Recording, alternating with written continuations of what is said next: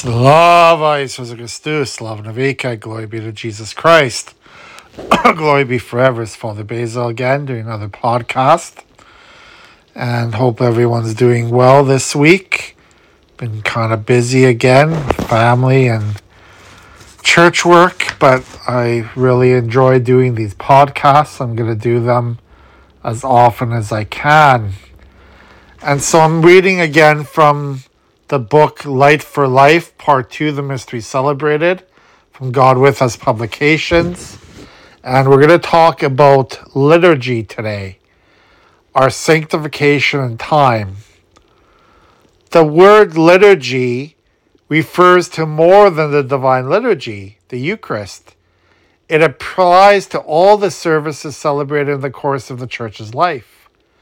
The term includes the divine liturgy, which is the summit of God's presence for our salvation, the holy mysteries, the sacraments, which connect us with the di- divine life or sanctify particular moments of our life, the daily offices, which consecrate the day to the Lord, and other occasional rites and serve offices for special needs.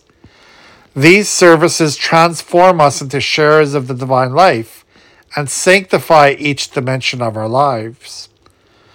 The existence of time reflects our limitations. It means that a human person cannot experience all of existence at once. Time marks the beginnings and ends of our earthly life. The Greeks had two words for time, chronos and kairos, which some fathers distinguished to represent contrasting aspects of the human experience of time.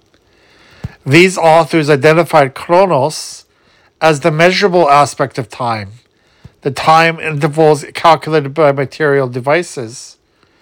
We often yearn to escape this boundary to be united with the one who is eternal and infinite, the Lord our God.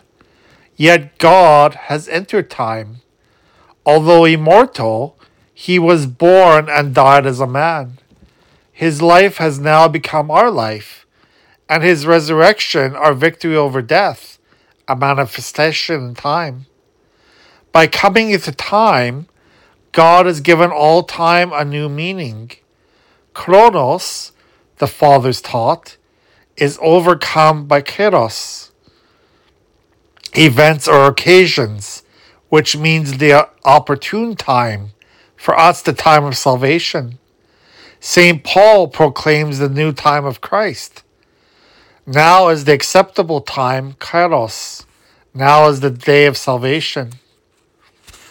Years before the birth of Christ, the writer of Ecclesiastes, or Qoheleth, lamented time's hold. Vanity of vanities, all things are vanity. One generation passes and another comes, but the world forever stays.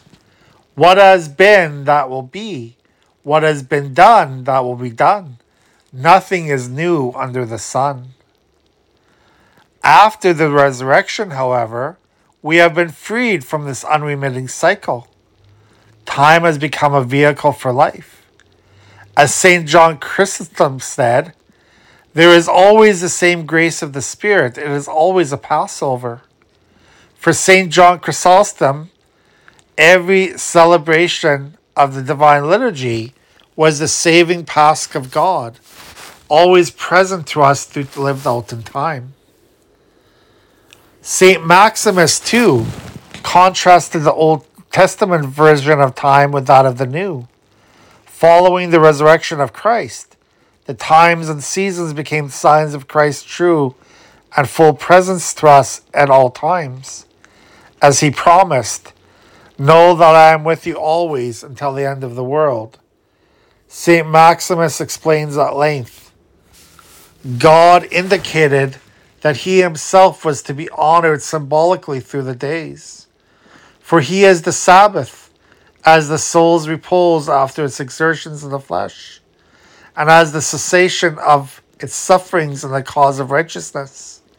He is the Passover, as the liberator of those held in the bitter slavery of sin. He is the Pentecost as the origin and consummation of all created beings, and as the principle through which all things by nature exist. Christ is our liberator and savior in all things, including the ultimate weapon of time, that is death. By his death, we sing, He has trampled upon death and has given us to share in his victory. We know we must still die biologically, but Christ has robbed death of its ultimate power. As St. Paul rejoiced, O death, where is your victory? But thanks to be God who has given us the victory through our Lord Jesus Christ. For those who have been baptized into Christ, his life has become our life. We live no longer at the mercy of Chronos, but live in the new time of Christ. The uniqueness of this new time is that it is always fresh and opportune. Every element of Christian time is actually a celebration of the same mystery of salvation from a new perspective. The paschal mystery of Christ's victory over death enlivens everything we do. All liturgy proclaims that Christ, by his self emptying, has been exalted above all and raises us all with himself. Liturgy allows us living in time, chronos, to see this central reality from the perspectives of all the different activities of our lives. Three different kinds of services mark the varied ways in which we experience the ever present mystery of Christ. Services of the first cycle mark the movement from one stage of life in Christ to another. These rites are mainly the sacramental mysteries of the Church. Baptism and chrismation bring us to a rebirth into the life of the Trinity. Repentance, the second baptism, marks our passage from spiritual illness, sin, back into our spiritual life. Ordination and marriage mark new ways in which we commit ourselves to the risen Christ. Holy unction renews our life in Christ during the bodily crisis of illness.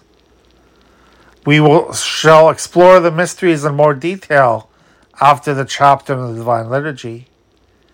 The second cycle involves the rhythm of daily life. Each day is marked by various services which connect the day to aspects of the divine economy.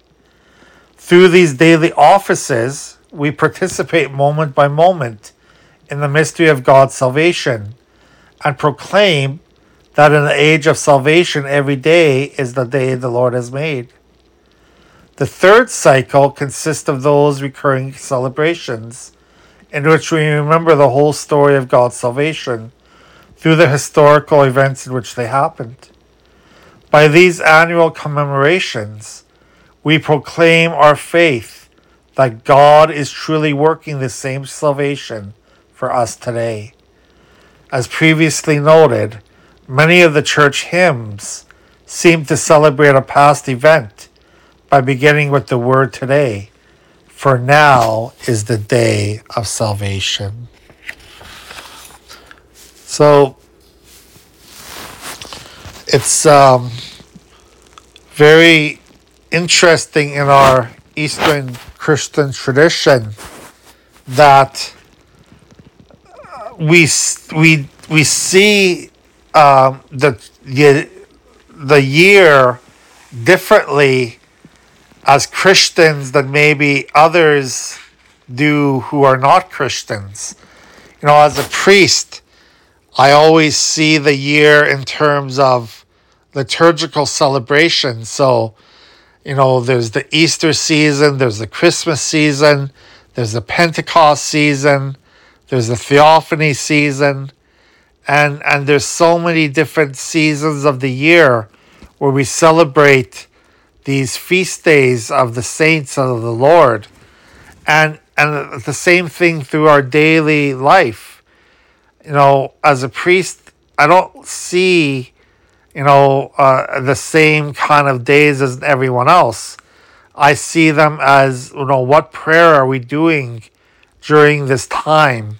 So you have the liturgies, you have the Akathists, you have the Molebens, you have the Vesper services that you do throughout the week. Because this is what we do to praise the Lord. We praise the Lord through all our daily services to honor Christ Jesus. So that's all I'm going to say about today, and I will talk to you again very soon. God bless.